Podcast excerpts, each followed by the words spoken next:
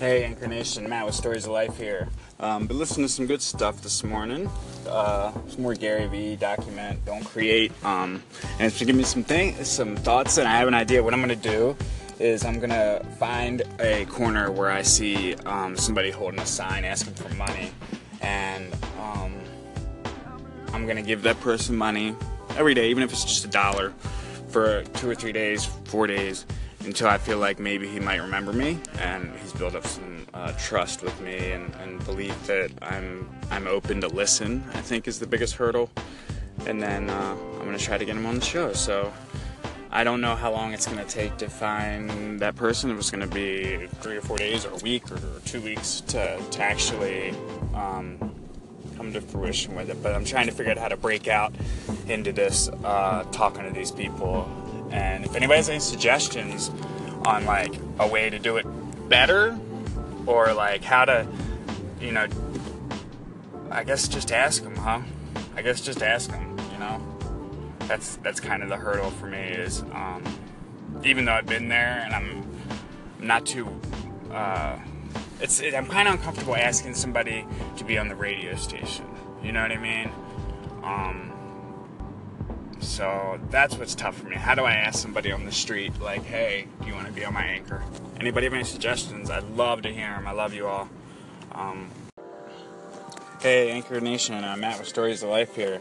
Um, I don't know if I said yesterday, but I think today is the eighth day without smoking cigarettes. Um, yeah, my first day was Sunday of last week. So, and I've still only had those two cigarettes that I had on uh, couple separate nights. Uh, on my second day, I think, and my fourth day. Um, but no, I haven't haven't had any more. Um, I see people smoke, and it doesn't really uh, make me want a cigarette. You know, I smell cigarette smoke. I don't really want the, the smoke, and I think the key is for me is that um, for overcoming addiction in general, any addiction that I've had to overcome and people I've talked to, it's the same with them. You really, really, really, really, really have to be tired and sick of the actual so called reward, you know? So for me, uh, I didn't like the taste or the flavor or the of a cigarette in the morning or at night or after I ate anymore. I didn't. I didn't. So I said, you know what? I'm not going to purchase them. I'm not going to spend all this money for them. I'm to stop smoking them. And I'd seen a friend do it. So that's another key. If you see someone else do it, you know it can be done. So, like Gary Vee says, if anybody else has ever done it, ever, that looks like you, then you can do it too. So, um, yeah, just just really, I hope that my journey through doing this can inspire somebody else to quit because I think um, I'm kind of over the hardest part. Um, the second phase of kicking any addiction that I've noticed too is not going back to it when things get tough. Um, which, you know, I've had some rough moments. I was kind of sick yesterday, I think, from the nicotine withdrawal last night.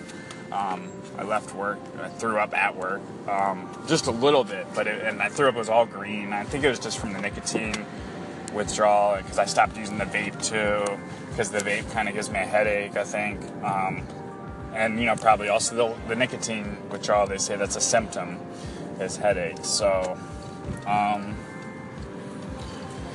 I don't know. It's, it's, uh, it's been a little bit tough at times. It's not all roses and berries, like, you know, like you always hear from me. But um, I, what I try to do is, I feel like what I'm giving the world needs to be all roses and berries. Like, people don't need any more negativity. So they don't need my hate and my miserable, or if I'm in pain, they don't need that. You know, people don't need those negative things in their life. They need positive things. The more positive things we have, I think the better off we'll be. So um, that's kind of uh, where I'm trying to go. But I, I want you to show, see that I'm a real human being, you know, and that I do go through a gamut of emotions and I'm not perfect and that you know, even though I preach this and preach that, I'm doing that because it's helped me immensely, and I'm hoping that it'll help somebody else. So that's all. I love you all.